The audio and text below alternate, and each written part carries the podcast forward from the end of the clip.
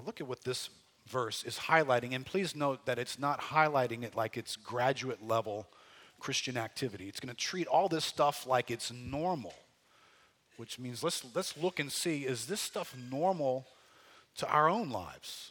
This, are these practices that are familiar to us? 1 Peter 4 and verse 7. The end of all things is at hand. Therefore, be self controlled and sober minded for the sake of your prayers. Above all, keep loving one another earnestly, since love covers a multitude of sins. Show hospitality to one another without grumbling. As each has received a gift, use it to serve one another as good stewards of God's varied grace. Whoever speaks as one who speaks oracles of God, whoever serves as one who serves by the strength that God supplies, in order that in everything God may be glorified through Jesus Christ. To him belong glory and dominion forever and ever. Amen. Lord, help us to receive from these verses this morning. Help us to be found out by these verses. Lord, what's tagged on at the end here is what matters the most to us, really. That your glory through Jesus Christ would be seen. As we get to the end, as this verse says, Lord, nothing is more important to us than that. So help us to receive from these verses in order to accomplish that end in Jesus' name. Question here If participation in corporate activities of the church in the daily lives of believers is getting stretched, becoming difficult, uh, what's going to become of these sorts of activities in our lives? Now, listen, this verse reads great. It's a good read. It's familiar to us if you're familiar with the Bible. It reads great if you don't plan on doing anything with it. But if you plan on doing something with it, these are not easy verses. Right? Look what gets covered here prayer, the end of all things is at hand. You know, have a frame of mind that's going to allow for you to have a prayer life. Let's visit prayer life for a moment. You know, when you pull up statistics, you find out the average Christian prays for less than five minutes a day. So, how easy is it for us to pull off prayer? You know, if we visit our own prayer lives, and we don't need to take a survey of people who live over there, if we just visit our own prayer lives, how many of us feel like I'm on top of that? My prayer life is, is, is biblically relevant. It's where it should be. I'm, I'm really excited about where it's at. Right? Without a show of hands, it's hard to pull off a prayer life. What about Above all, keep loving one another earnestly. Earnestly love one another. Right? Is this, is this a small issue? I mean, we want to walk past this too quickly. But the reality in many, many churches, many churches, is we don't even know too many people's names, much less love them earnestly with some unique expression and powerful demonstration of love. We're, we're casually distant acquaintances at best in many churches. Show hospitality to one another without grumbling. Now, this isn't, you know, this isn't everybody who's been lusting, you know, repent of your lust and let's have an altar call. It's hospitality. Just show hospitality. But, you know, if you took a survey of people walking out of an average church and you asked them, uh, when was the last time you had anybody in the church into your home? What do you think folks would say? Right? So these verses apparently, though they just kind of slip through some easy sounding categories, they're not easy, are they? This is some tough stuff. This is some stuff that doesn't seem to be happening. When you start, I mean, books are being written about the difficulty of people just attending a meeting. This is just attending a meeting. How many of you guys know it's easier to be here on Sunday morning than it is to have a prayer life? No, I'm serious. Show your hands. It is much easier if you want to graduate from here into a prayer life. Who, who, you about to take on something that's a lot harder than just clearing out a couple of hours and driving across town and sitting in a building and, and receiving some things this way. How many of you know that when you get into real relationships, that's why it's almost funny to say, hey, God expects us to be family. How many of you know when you start acting like family, church gets hard? How many of you know most of us are allergic to hard? You know, I, I, want life to be easy. You know, nobody puts a sign out in front of their building and says, hard church. You know, join us on Sundays, it'll be hard. You know, but you know, when, when I walk in family relationships, they're, they're much more difficult than distant relationships with people that I only know from a wave of 30 to 40 feet. Or, you know, the hanging out in the lobby kind of thing and having a lobby exchange. You know, got a lobby relationship going on. But when you really get involved with each other, it won't take long before my sin will show up in your life, or my weaknesses will touch your existence, or my differences will irritate the way you are. And if, if, I'm, if I don't want hard to be a part of my life, I'm going to walk away from those relationships. But yet, there's this huge high calling that get mentioned just in these few categories right here. That doesn't seem to be happening in the body of Christ. Now, I just want to whet our thought here. For, you know, how do we fix that? You got books being written by quitting church, and, and a lot of stuff gets analyzed in this book. There's a lot of suggestions uh, about maybe some ways to fix that. I want to hone in on one suggestion that is the most clear biblical remedy to the life that any of us are leading.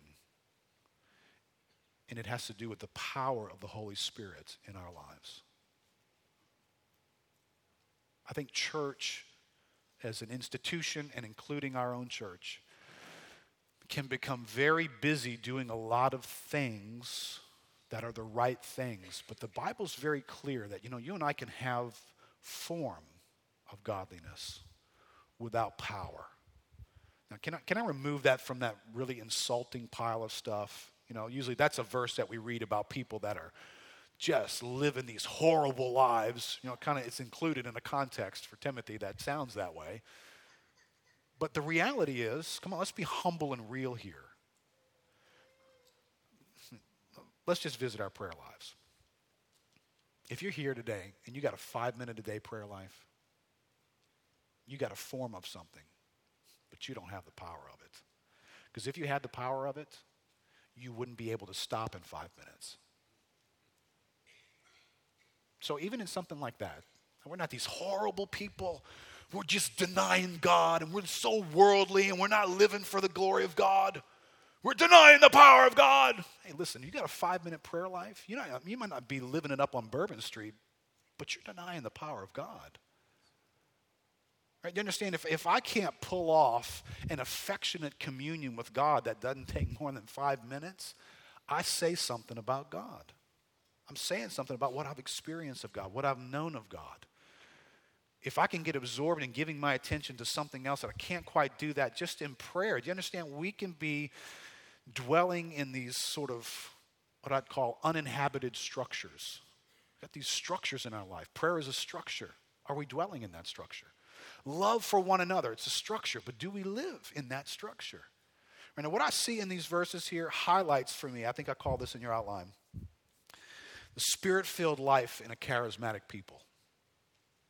Now, maybe you wouldn't have gone there, right? You know, because if you're going to use the word charismatic, you're only supposed to use that word when you're teaching from First Corinthians. You know, that's, that's the charismatic epicenter. So if you get outside of that location, I don't know if you really have permission to say, hey, this is a charismatic passage. This is a charismatic passage. Now, Peter doesn't feel the need to say, now, I realize in the future this will be very controversial as to whether or not churches are charismatic or non charismatic. He doesn't feel the need to say that. He just pulls up to the subject and he addresses these things. He says, I, I just want to highlight this for the spirit filled church prayer, love, and gifts.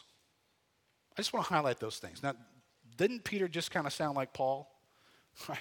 This sounds like Paul. Now, that sounds like 1 Corinthians. Prayer and the people of God, fruit of the Spirit, and the gifts of the Spirit are all right here in this passage. So we're talking about the spirit filled life amongst a charismatic people. All right, so can I just take those three components apart. Here's my math equation. I have to use my engineering degree somewhere. So you get math equations when I preach. Prayer plus fruit plus gifts, the end of this passage equals God glorified through Jesus Christ. That's what we're into in this passage. All right, let's go to verse 7 prayer. Peter says, The end of all things is at hand. Therefore, be self controlled and sober minded for the sake of your prayers, right? So here's the first thing Paul goes after is it's the end, guys. We are, we are approaching the end. There's an urgency in this passage. Make sure prayer is happening. Make sure you've got a prayer life. And as a matter of fact, make sure your mind is operating in such a way that you can have a prayer life. Right? That's his emphasis. Don't just be clear headed, sober minded. Don't just be that. Be that for the sake of having a prayer life this very, very, very difficult thing that most of us are challenged to pull off, right? You're not alone. Listen to this thought from J.I. Packer and Carol Nystrom. They say, let's be honest. Persistent prayer is difficult. Why do we find such persistence so hard? Well, it's because the world, the flesh, and the devil combine to oppose all forms of the life of prayer and to resist all our efforts to live it. The world, meaning community life organized without and against God. Uh, if you want to highlight something in here for a different study to go off and do on your own, that is a good definition for the world. That little phrase community life organized without and against God. Right? So, you know, when you start saying worldliness, worldliness doesn't have to mean tawdry sensuality. It just means a way of life where God's not involved. It means I've created a life where God gets to sit in the bleachers, even if I even gave him a seat there. Life is not about God. That's the world, right? So, good definition there. The world will seek to distract and derail us from our praying by implying that this is a weird and pointless way to behave. The broad way of the world, namely living without regard for God, is a way that has always been tempting to lapse into. We want to do what other people do, and they do not pray constantly. So why should we? They fill their lives with this worldly activities and involvements, so that in any case, prayer is ruled out for lack of time. And why should we not do the same? Right? When it comes to the core of, okay, if I examine prayer life, why, why do I not have a prayer life? well, you know, what's being modeled by the world around you is that you can have a life without having a prayer life. You know, I mean, it's uncommon, right? You don't, you don't walk into your place of employment and just overhear this conversation on a daily basis of people spending time in prayer know, it's not, I'm skipping lunch today. I'm, I'm, I'm going to be with God in prayer. Or, but thanks for the invitation. Uh, you know, I, this morning before I arrived, I was, I was with God in prayer, and then this is the encounter I had with Him. Uh, tonight, tonight we've got planned for our family. We're going to be in prayer. You're not hearing that at work, are you? You're hearing people who are busy. They got plans. They got schedules. Their calendars are filled. But prayer is not part of their life. So if you're ever looking to see if prayer needs to be a part of your life, if you look to the world, you'll never get that lesson. You get it from the Word. But it's always been difficult to pull off. 100 years earlier than Packer's book would be Thoughts from Mr. J.C. Ryle, good 100 plus years before. He says, I once thought in my ignorance that most people said their prayers, and many people prayed. Right? You know the difference between those two? Saying your prayers and praying. I have lived to think differently. I have come to the conclusion that the great majority of professing Christians do not pray at all. I know this sounds very shocking and will startle many, but I'm satisfied that prayer is just one of those things which is thought a matter of course and, like many matters of course, is shamefully neglected. And, and this, Ryle wasn't having to deal with the digital age. Right, this was a bunch of people who they didn't have any programs to watch at night. There was nothing coming on TV because they had no TVs. He's writing in the late 1800s.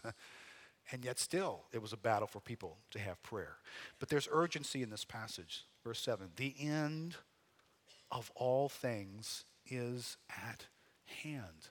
The end of all things is at hand. Theologically, there are things that God chose to do and bound himself to do in theological history.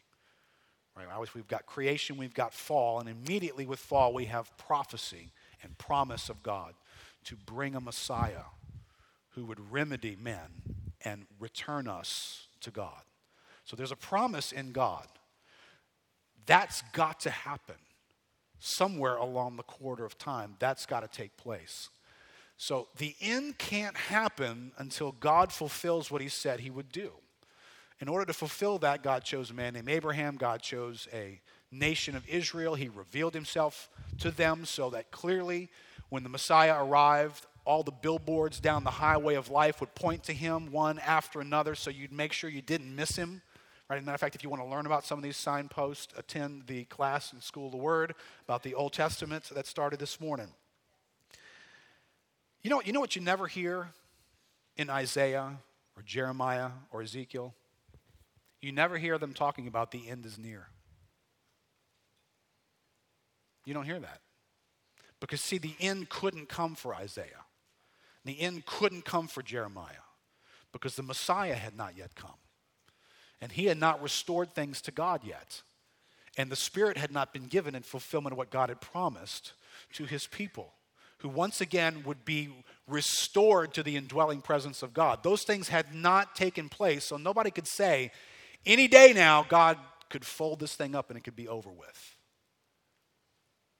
But after Pentecost, it's any day now. Well, we presume that this is just going to go on forever. Well, if you read the Bible, you know it's not. And Peter is writing with that revelation in place that God has done everything that he promised and said he would do. He can return at any moment to finish what he began and restore us to himself and turn the lights off on this place. The end is coming. And there was urgency in Peter. There's urgency here. There's urgency in this passage that I think sometimes escapes my life. The end of all things is at hand. Therefore, be self controlled and sober minded. What, what a difference it makes to the way in which you and I live if we're living with an idea that this thing could be over with next week. It could all be over with. If somehow, and you know, you're not going to get this kind of revelation from Scripture, so don't try and put dates on this kind of thing. That's not the right thing to do here. But the reality is, at some point, at any time, this could all be over with. What if? What if this is all going to be over with in just a short period of time? What if the mission of the church, the activity of the church, what we do with our lives is about to just be done? You, you got a few days left, guys. You got a few days left. But prayer becomes awful important, doesn't it? Clear thinking becomes very important. Sober mindedness becomes very, very important. Right? If this was this was a modern jock translation here. This, this, this is what just happened in this passage. Coach Peter uh, just got notified that it's the two minute warning, and he called the entire offense over to the side. This is the last drive. This is it, guys. Two minute warning, calls everybody over, and you're gathered, and you're probably an offensive lineman in this moment, because uh, I was a back and would never have done what I'm about to describe. But you're an offensive lineman, and Coach has called you over.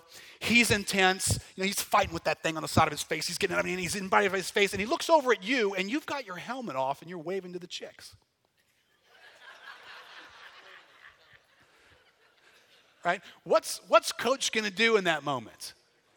Right? He's going to hit you in the head first, right? And this is what my coaches did. They whacked you in the helmet. Get your head in the game, boy. Right? And that the phrase he's going to use? You're going to hear that. Right? Or, or you're, you're standing in the huddle, there's two minutes left, there's intensity, and, and, and you're, coach, coach, the, the Gatorade's a little watered down. Do, do you think all the ice melted in it? He's going to slap, he's going to slap the cup out of your hand.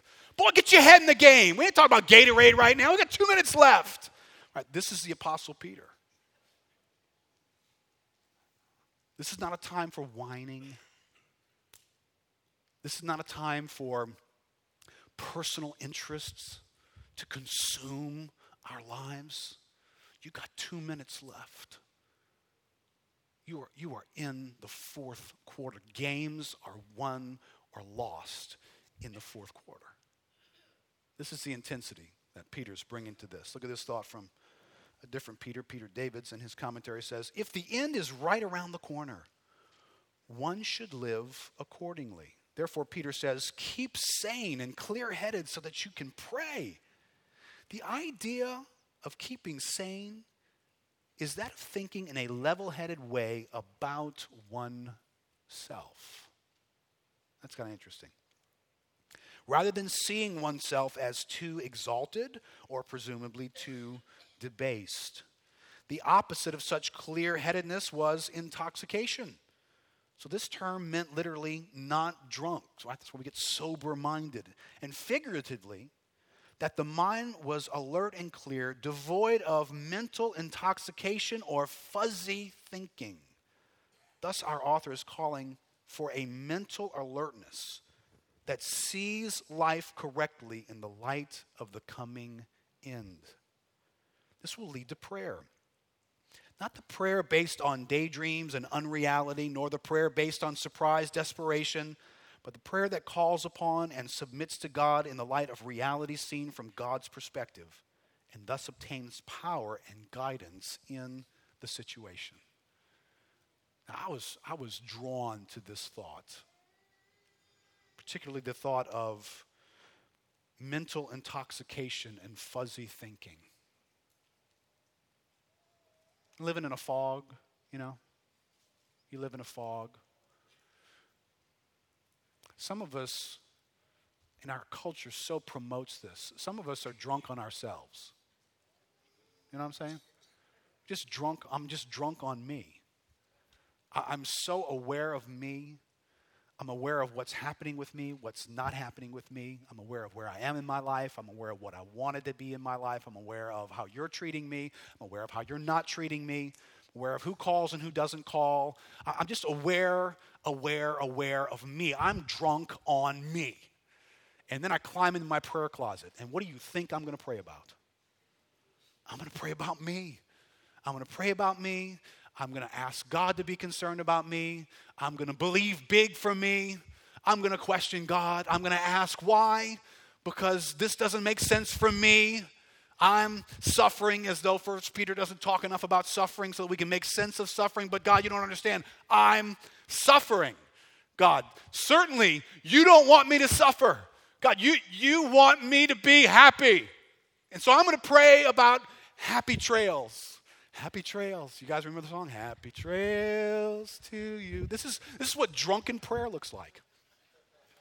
I'm drunk on me and I'm praying and I'm asking God, God, God, I, could you just go ahead and reorbit things at this point? God, they're out of orbit, Lord. They're orbiting about stuff over there. I need the people and the things and the career and the, I need it to orbit around me, God. I'm so aware of me. Listen, this is the fourth quarter. This is the end. There's a mission going on. There's other stuff God's doing. Bullets are flying, and you just got shot. Yes, you did. Yes, you did. You're suffering. Yes, you are. It's the fourth quarter. You got dirt and blood on your uniform. Yes, you do. And you crawl into your prayer closet. And you pray very different when you're not drunk on yourself. Right? What if you attended a prayer meeting in the first century, right? Let's attend a prayer meeting real quick. Acts chapter 4. First century prayer meeting. It sounds like this passage. That quote. Acts chapter 4, verse 23. Peter and John have just been released from jail, from cross examination, from threats from government officials for living their faith and broadcasting the gospel. When they were released, verse 23, they went to their friends and reported what the chief priest and the elders had said to them. And when they heard it, they lifted their voices together to God. Right now, we're about to enter into a prayer meeting with some people who are not drunk on themselves. And they said, Sovereign Lord, who made the heaven and the earth and the sea and everything in them, who through the mouth of our father David, your, spirit, your servant, said, By the Holy Spirit, why did the Gentiles rage? The peoples plot in vain. The kings of the earth set themselves, and the rulers are gathered together against the Lord and against his anointed. For truly in this city, they were gathered together against your holy servant Jesus, whom you appointed both Herod and Pontius Pilate, along with the Gentiles and the peoples of Israel, to do whatever your hand and your plan had predestined to take place. And now, Lord, look upon their threats and grant to your servants to continue to speak your word with boldness while you stretch out your hand to heal, and signs and wonders are performed through the name of your holy servant, Jesus. And when they had prayed, the place in which they were gathered together was shaken. They were all filled with the Holy Spirit and continued to speak the word of God with boldness. Listen, if there, if there ever was a moment for some folks in the church to, to bring before God a request for Him to adjust the air conditioner, this was a moment. They're being threatened. Live wire persecution is coming to the church. You keep speaking like this, we're going to find you out. So there's, there's fear, there's intimidation here. I don't get to know these people a whole lot in, through this prayer, but I get to know something about how they saw the purpose of God happening in their life. Man, they were jazzed. This is God's plan. It's unfolding. There's difficulty, there's opposition. It's not going easy, but God is doing exactly what God said He was doing. And they begin to pray and call out to God. A prayer view that's not drunk on itself. They didn't even beg God to make the persecution go away They just said, Lord, keep us on task. Keep the mission in our hearts. God, let the boldness all the more come out of us. And God, while we're, while we're serving your purpose amongst a generation that's, that's despising your purpose, stretch forth your hand and let signs and wonders take place. Let there be healings that convince people about this gospel. That's what their prayer sounded like. Right? You, you scoot over in Acts chapter 12. It's a New Testament prayer meeting. Things are getting worse by the time you get to Acts chapter 12. The persecution is not just threats, now it's becoming reality. People are actually dying. Right? They're dragging their friends off and burying them. About that time, verse 1 Herod the king laid violent hands on some who belonged to the church. He killed James, the brother of John, significant leader in the body of Christ, just been taken down. And Peter, Looks like he's next. He's in jail. Verse 5 So Peter was kept in prison, but earnest prayer for him was made to God by the church. There's a prayer meeting, right? There's a prayer meeting going on. There's, there's a need for the church. This is, this is fourth quarter. This is two minute warning. There's a purpose of God taking place. Peter is a significant person in the plan of God. He is in jail with people who are killing Christians now. And this church starts to pray.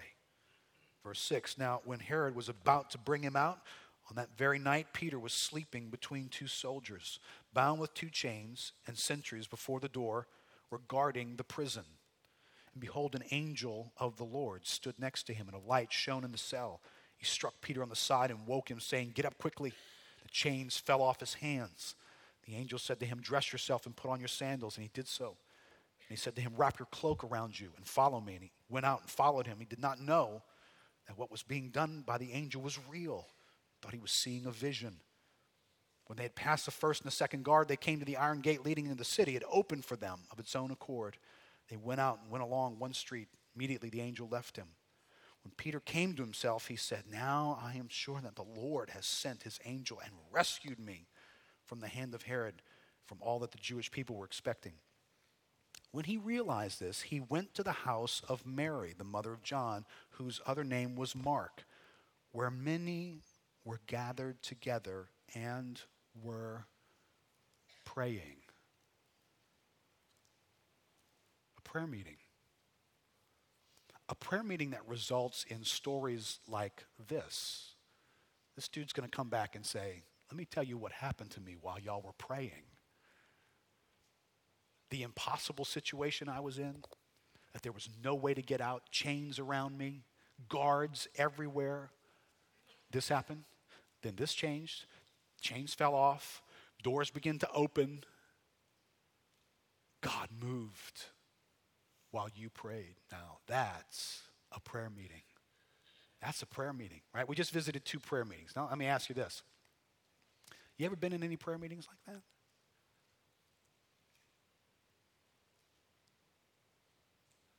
When was, the, when was the last time?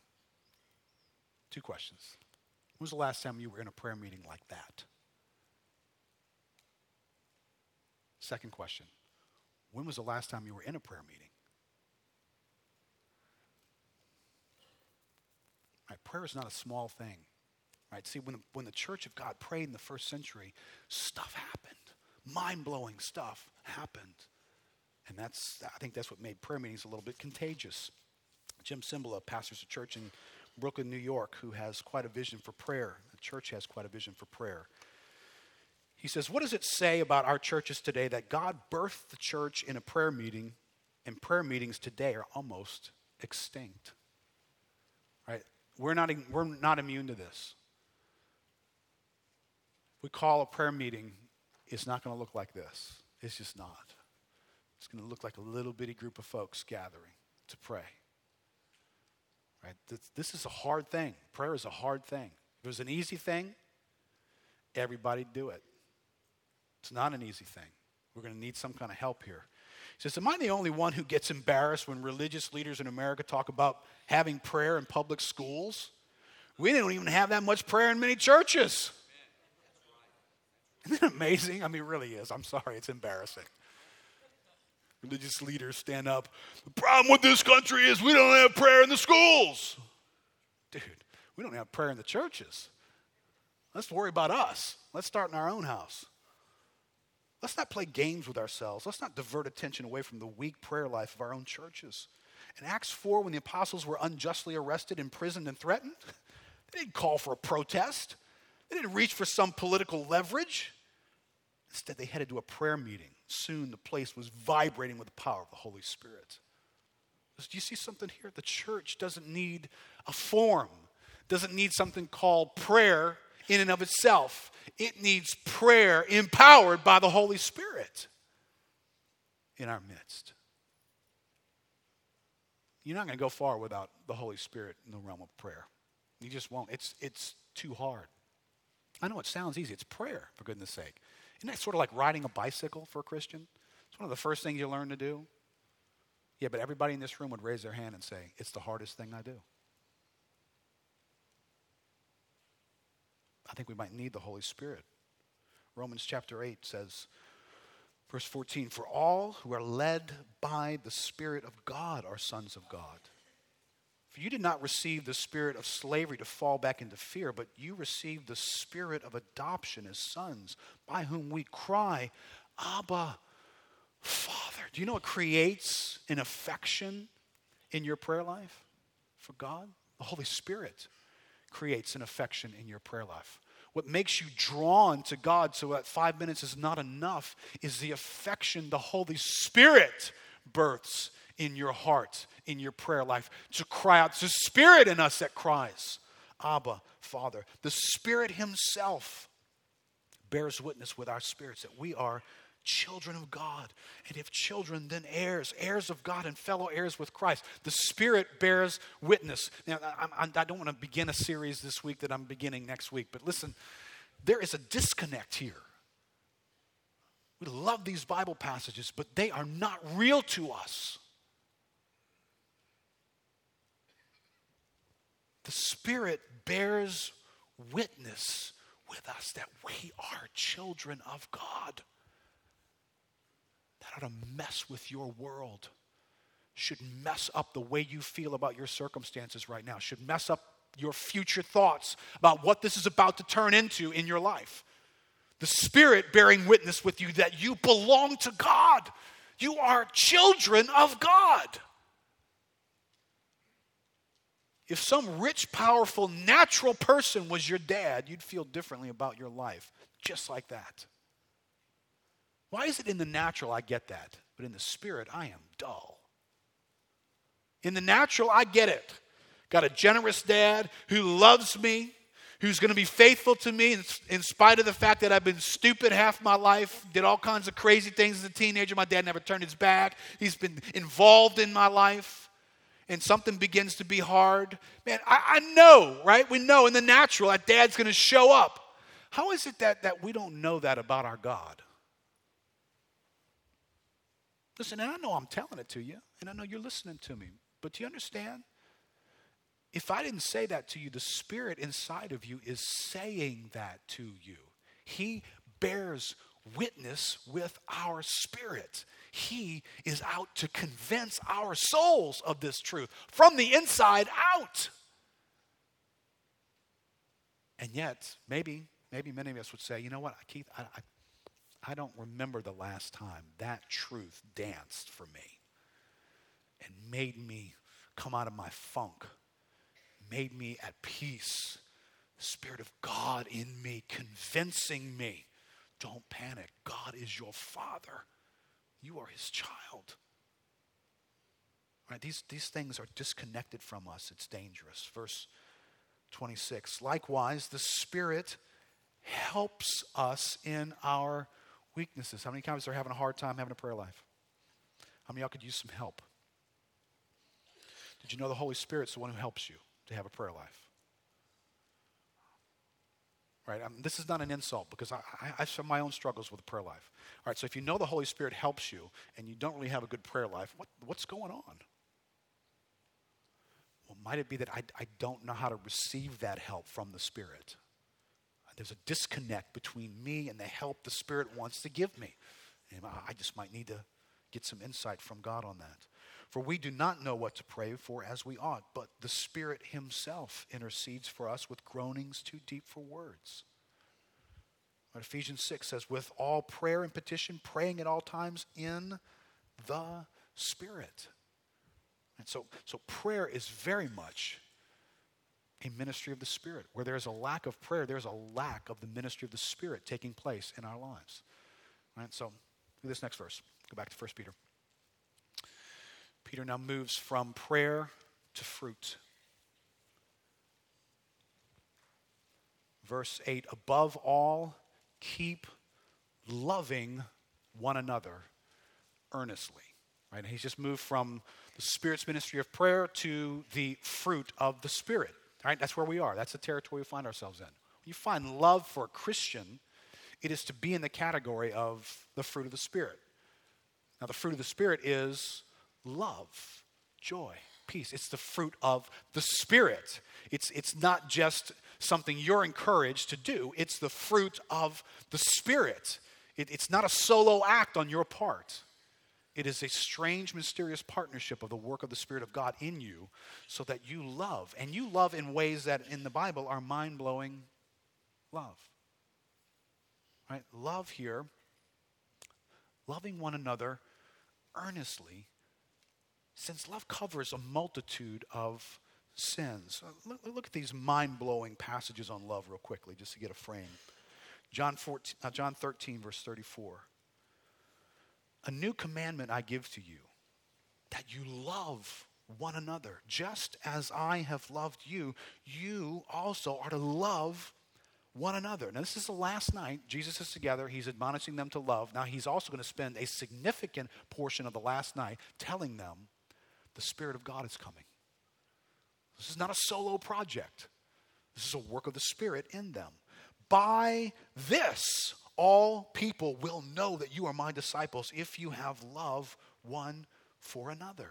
Right? Just as I have loved you. When, when we as the church start loving each other this way, the way in which Christ loves us, that's mind blowing to the world. And what's at stake here? What's at stake here in the fourth quarter? What's at stake here on our two minute drill to the end?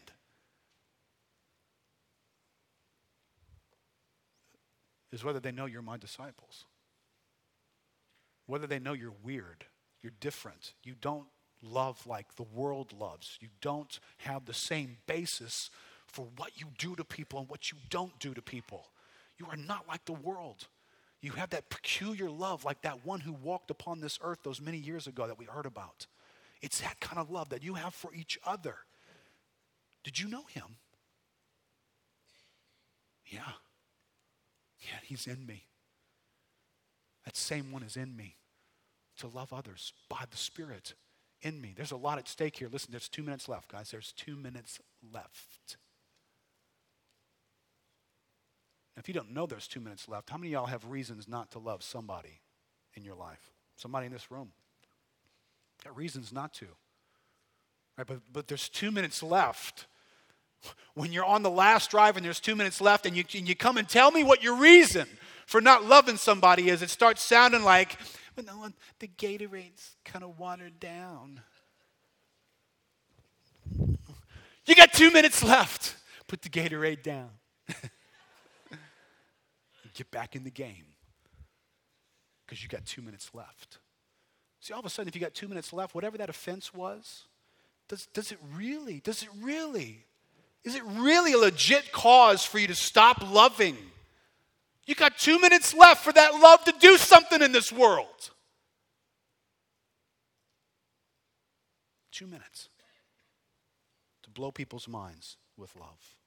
Romans 12, 9. Let love be genuine. Abhor what is evil, hold fast to what is good. Love one another with brotherly affection. Outdo one another in showing honor. Do not be slothful in zeal, be fervent in spirit, serve the Lord. Ephesians chapter 4, verse 2. With all humility and gentleness, with patience, bearing with one another in love, bearing with, putting up with each other. Put up with each other in love, eager to maintain the unity of the Spirit and the bond of peace. Right? How many of us are more eager to preserve the value of unity versus eager to be right? But Keith, you don't understand. I was really, really wronged by that person. No, okay, I, I get that. I mean, I'm, I'm alive. Stuff happens to me too. But am I more eager to be proven right in this moment? Even if we're going to have to turn the heat up on this conflict, baby, because, because I need to be right at the end of this. As a matter of fact, at the end of the day, I don't just need to be right. You need to say it with your mouth. I was right. I need to hear that come out of your lips. That's, that's my agenda. That's my cause. Wait, wait, wait, wait. What about this? You got two minutes, man. Don't you want to preserve the unity for a greater cause? Isn't there something bigger involved here? Aren't I to be eager about something bigger. Right? See, it's me being drunk on me, isn't it? I'm drunk on me. I'm not clear headed. I'm not interacting with God. I'm not being a receiver of God's intentional purposes in my life. And I lose track of that and how I relate to you. 1 Corinthians 13, very familiar thoughts here. But remember, in just a second here, we're going to go back to 1 Peter, and 1 Peter's language is difficult. Keep loving one another earnestly Love covers a multitude of sin. Love covers things. Just, covers it. Right? 1 Corinthians 13. Love is patient and kind. You understand? If you wrong me and I delay my retribution, I delay my twisting you in the wind, I am being patient in that moment. And I am I'm covering your sin. Love is choosing to do that. You have wronged me. I know you've wronged me. Maybe you don't even know you've wronged me yet, or you're very aware that you've wronged me. And I'm not responding like, okay, that's it. Gloves come off. Let's finish this thing. Or let's let's make this thing big. Let's take it public. I want everybody to know. I want everybody involved, and I want everybody to know. Love is patient, and sometimes it covers over sin. And it just lets it sit there. You know it's there, they know it's there, and you let it sit there. Love does that. It's kind.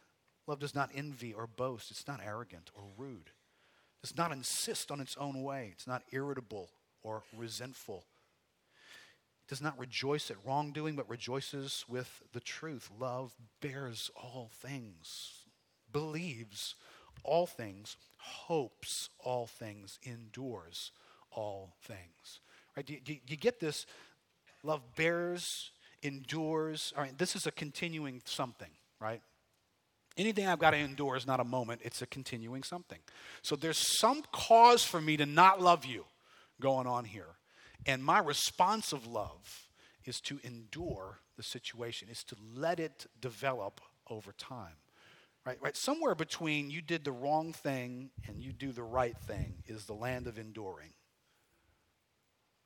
Right? And, and what I don't find in these passages, in this idea that we love one another in such a way that we cover over each other's sins, is, is we haven't reduced our relationship in some of these moments to until you who did the wrong thing do the right thing, what you get from me is, is meat locker freeze cold responses. What, what about just loving and believing that you're, you're going to do the right thing? Believing that about you believing that about God and you, that you're, you're going to do the right thing so I can relate to you like you're on your way to the right thing. You haven't done it yet. I don't even see any signs of it yet.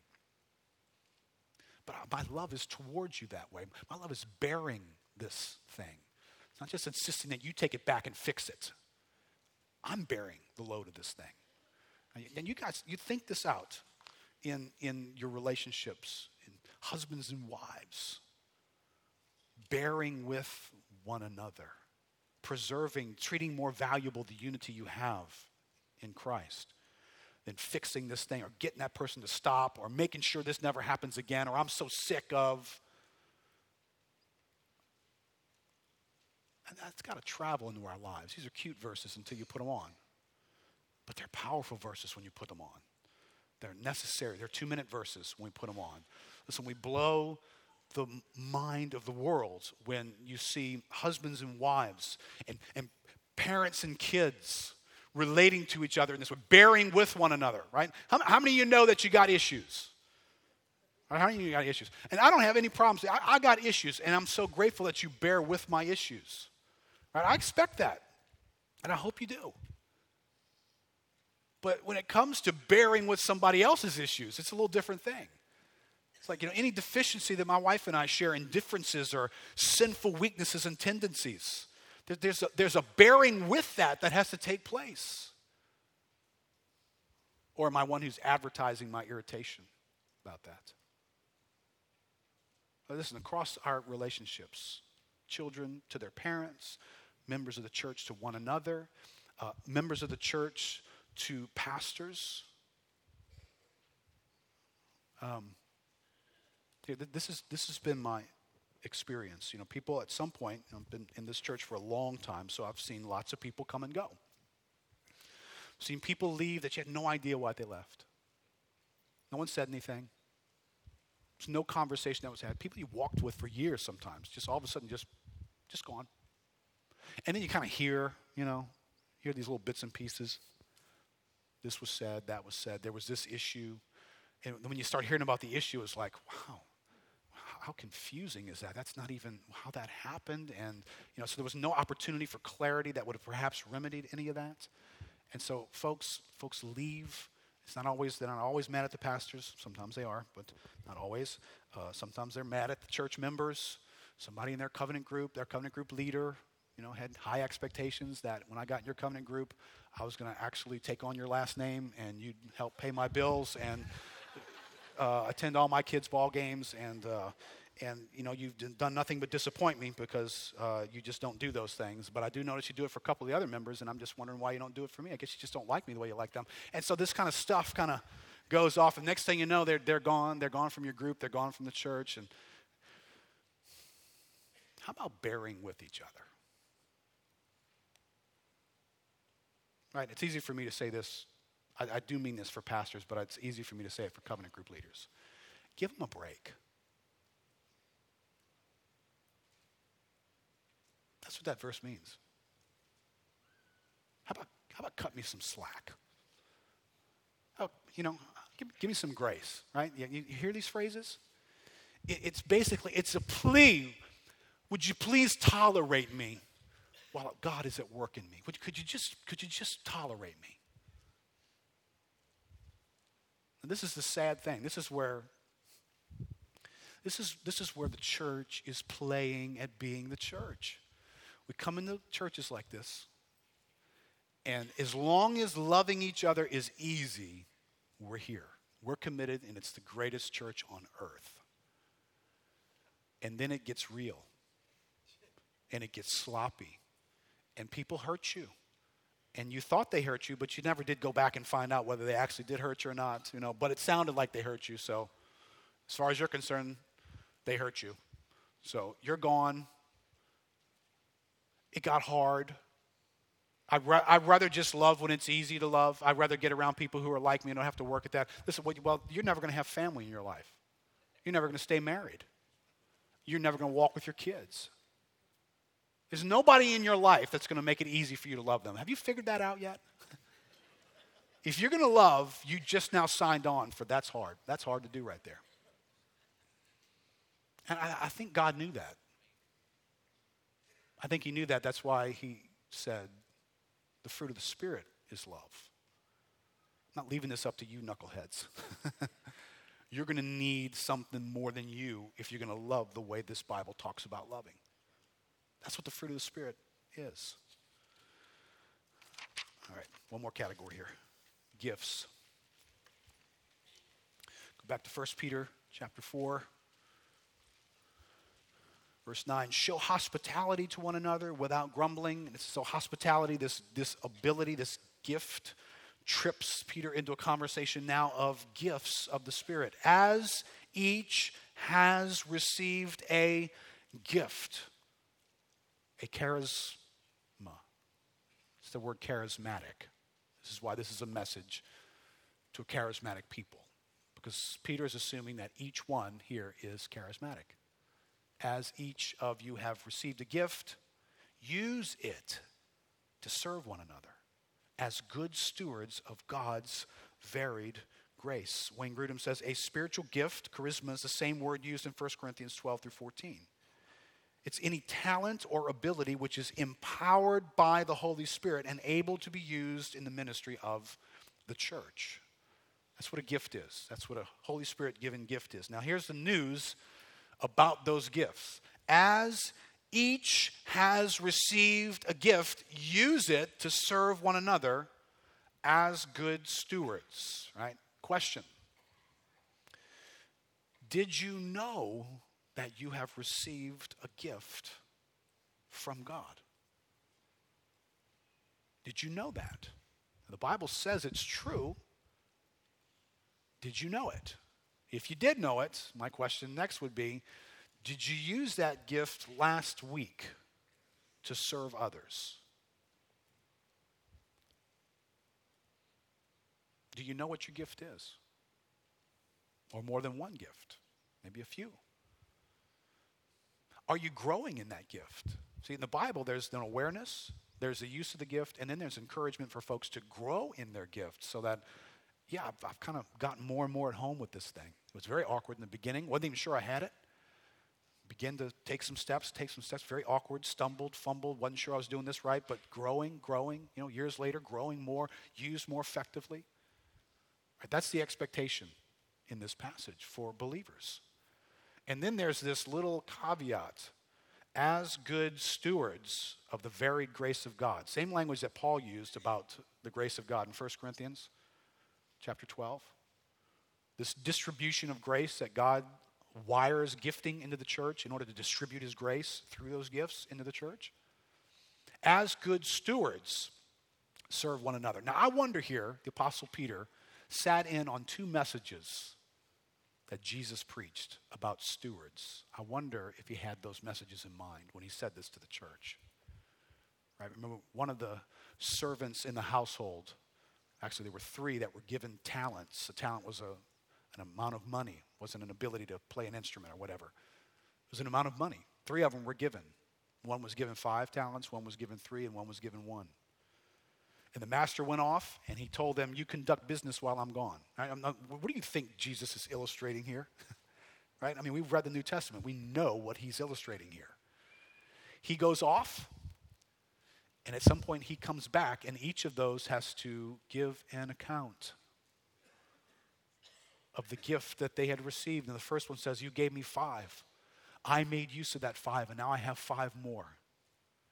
God blesses him. Next one comes and said, You gave me three. I made use of those. Now I have three more. So I have six now. God blesses this steward, this responsible servant. The last one comes and says, I knew what kind of a person you were, and I was afraid that I would lose the one talent you gave me, so I buried it. I didn't do anything with it, but I do. I still have it, and I want to give it back to you now. Do you remember the outcome? Jesus scolds that servant. He scolds him. Says, You were irresponsible with what I gave you. See, there's a day of responsibility in what God has given to his people. Right? The other servant, the other steward in the household was the one who was put in charge of some things. And he was to be a wise steward because he did not know the day nor the hour in which his master would return. He was called a steward over the household of the master. Now, I just wonder, and Peter is saying this to the church, right? Use these gifts to serve one another as good stewards of God's varied grace. Peter, who sat and listened to Jesus, probably preached these messages more than once. Do you think he had that in mind? Do you think he was telling the church, listen, there's going to be a day when God is going to ask you, what, what did you do with the gift I gave you? I want you to explain what you did to me. I want you to explain the fruitfulness of it in your life. Listen, this, this, is, this is concerning when we're not aware of what our gifts are. We're not walking in our gifts. We're not seeking to develop our gifts. Right? I know everybody who walked in here, if you spent any time in a Christian church, you've heard of something called gifts. But do you understand my concern in that we, we have these structures in place? We ain't got anybody living in them. Right? We have we have these three components that are mentioned here in this passage. We have prayer. But anybody at home? Anybody living there? We have fruit of the Spirit, love, mind blowing love. Okay, are we, are we doing this? We have gifts. We all know that there's gifts, but are we operating in the gifts? See, I think the church, you know, we got people quitting the church. I think it's because it's grown disconnected from the Holy Spirit. Like the things that the Spirit's supposed to be doing in our lives, we, we don't know how to attach to it anymore. We don't know how to receive those things from God. We're aware that they're there, Listen, and, and this bites me in some categories. I've been walking with God a long time, and, and I feel clueless in some categories. So this is not just for those who just got saved. I think the church is suffering from a practical disconnect from the ministry of the Holy Spirit. I mean, I can't conclude something different. Are the gifts operating or are they not? I mean, if they're just deficiently operating, or, you know, we, we sit and we say, hey, guys, write down for me the last time that you were in a meeting, you saw a gift operate. Now, that will tell you a couple things if you are aware of how many diverse gifts there are, because you may not recognize that they are operating. But it may also tell you that there's a bunch of gifts that just none of us are seeing. But we might be able to say that about love. I mean, when was the last time you saw somebody just mind blowingly love somebody? Just blew your mind with how they responded. That's the work of the Spirit. You see prayer taking place in the church. It's a work of the Spirit. These are works of the Spirit in our midst. Let me skip to that last quote. Serving gifts, a couple of different varieties of gifts. He says the other broad class of gifts referred to is if someone serves. These are to be done from the strength that God supplies. Here, the Christian sees a service that God wants done. One can try to do it out of one's own zeal and strength, a recipe for ultimate ineffectiveness and burnout.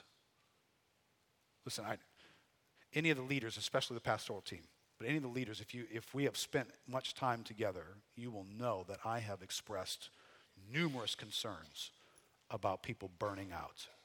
It feels like people are overwhelmed too much burning out. Right? I wonder if this might be some of what we're experiencing. Or one can depend on that strength which God provides. When gifts are used in this way, God's power and will, rather than human goodness or ability, will be seen with the result that in everything God will be glorified through Jesus Christ. Now, do you understand? To the, to the natural eye, we may not be able to see the difference in that one little line there. Look, God's power and will rather than human goodness or ability will be seen. God's power and will versus just staring into human goodness and ability. And quite honestly, they're going to look very, very similar. You might just be walking around in church with a whole lot of human goodness, good intentions, man's ability. We may mean learning how to pull church off with human goodness and man's ability rather than dependency upon the Spirit to make us who we are. It's like one's going to produce burnout, the other's going to produce life and a move of God. And I, I, I kind of wanted this passage to whet our appetite a little bit for the series that, that is coming. But I want you to see something here when, when Peter gets to talking about the Holy Spirit, he doesn't have to hang a big sign, shoot fireworks, and say, okay, we're now talking about the Holy Spirit. But you do understand this is a passage about the Holy Spirit. Do you see that now? Prayer is all about the Spirit. Fruit is all about the Spirit. Gifts are all about the Spirit. So I hope that if you've been reading in 1 Peter with us over and over again, I hope you didn't read this passage and not see the Spirit there. But I know I read the Bible that way a lot. And I, I think it adds to the disconnect. I think what God wants to do is to reintroduce us to how to receive from the Spirit. I, th- I don't think this series is going to be a basic education in introducing you to the Holy Spirit that you've never heard anything about the primary concern is are we too disconnected from what we already know? I don't, I don't really need to learn something new about the Holy Spirit. I, I just need to be able to receive more effectively what I already know. And that might be true for a lot of us here. But that's, what I, that's where I hope we'll be going the next few weeks. Let's go ahead and stand up and pray together.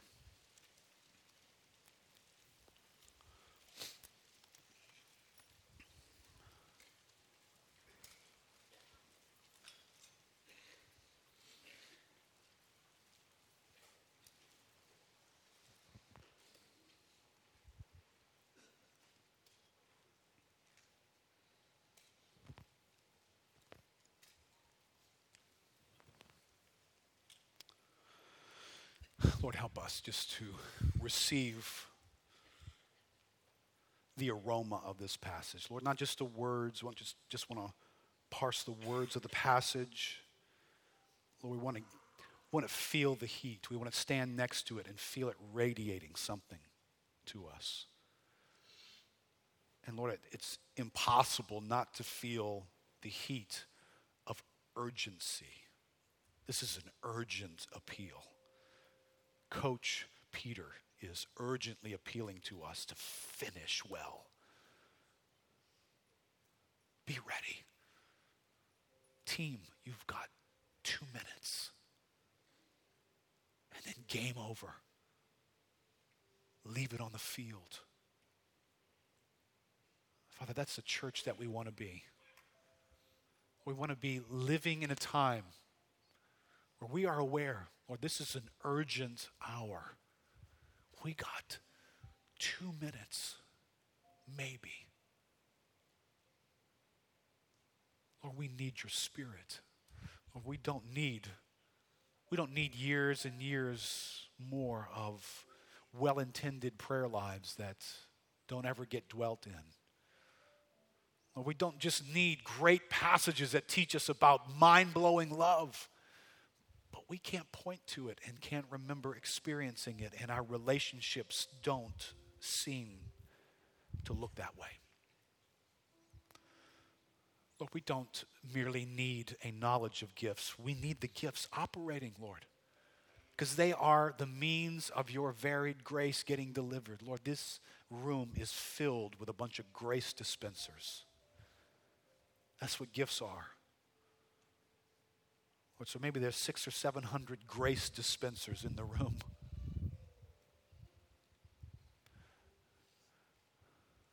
God, teach us how to cooperate with you. We don't want these verses to sound so great in the Bible. We want them to be seen in our lives. So, Father, we appeal to you, and we do so out of this passion. This verse concludes with our passion in order that in everything God may be glorified through Jesus Christ. To him belong glory and dominion forever and ever. Amen. I bless you guys. Go and get ready for next week.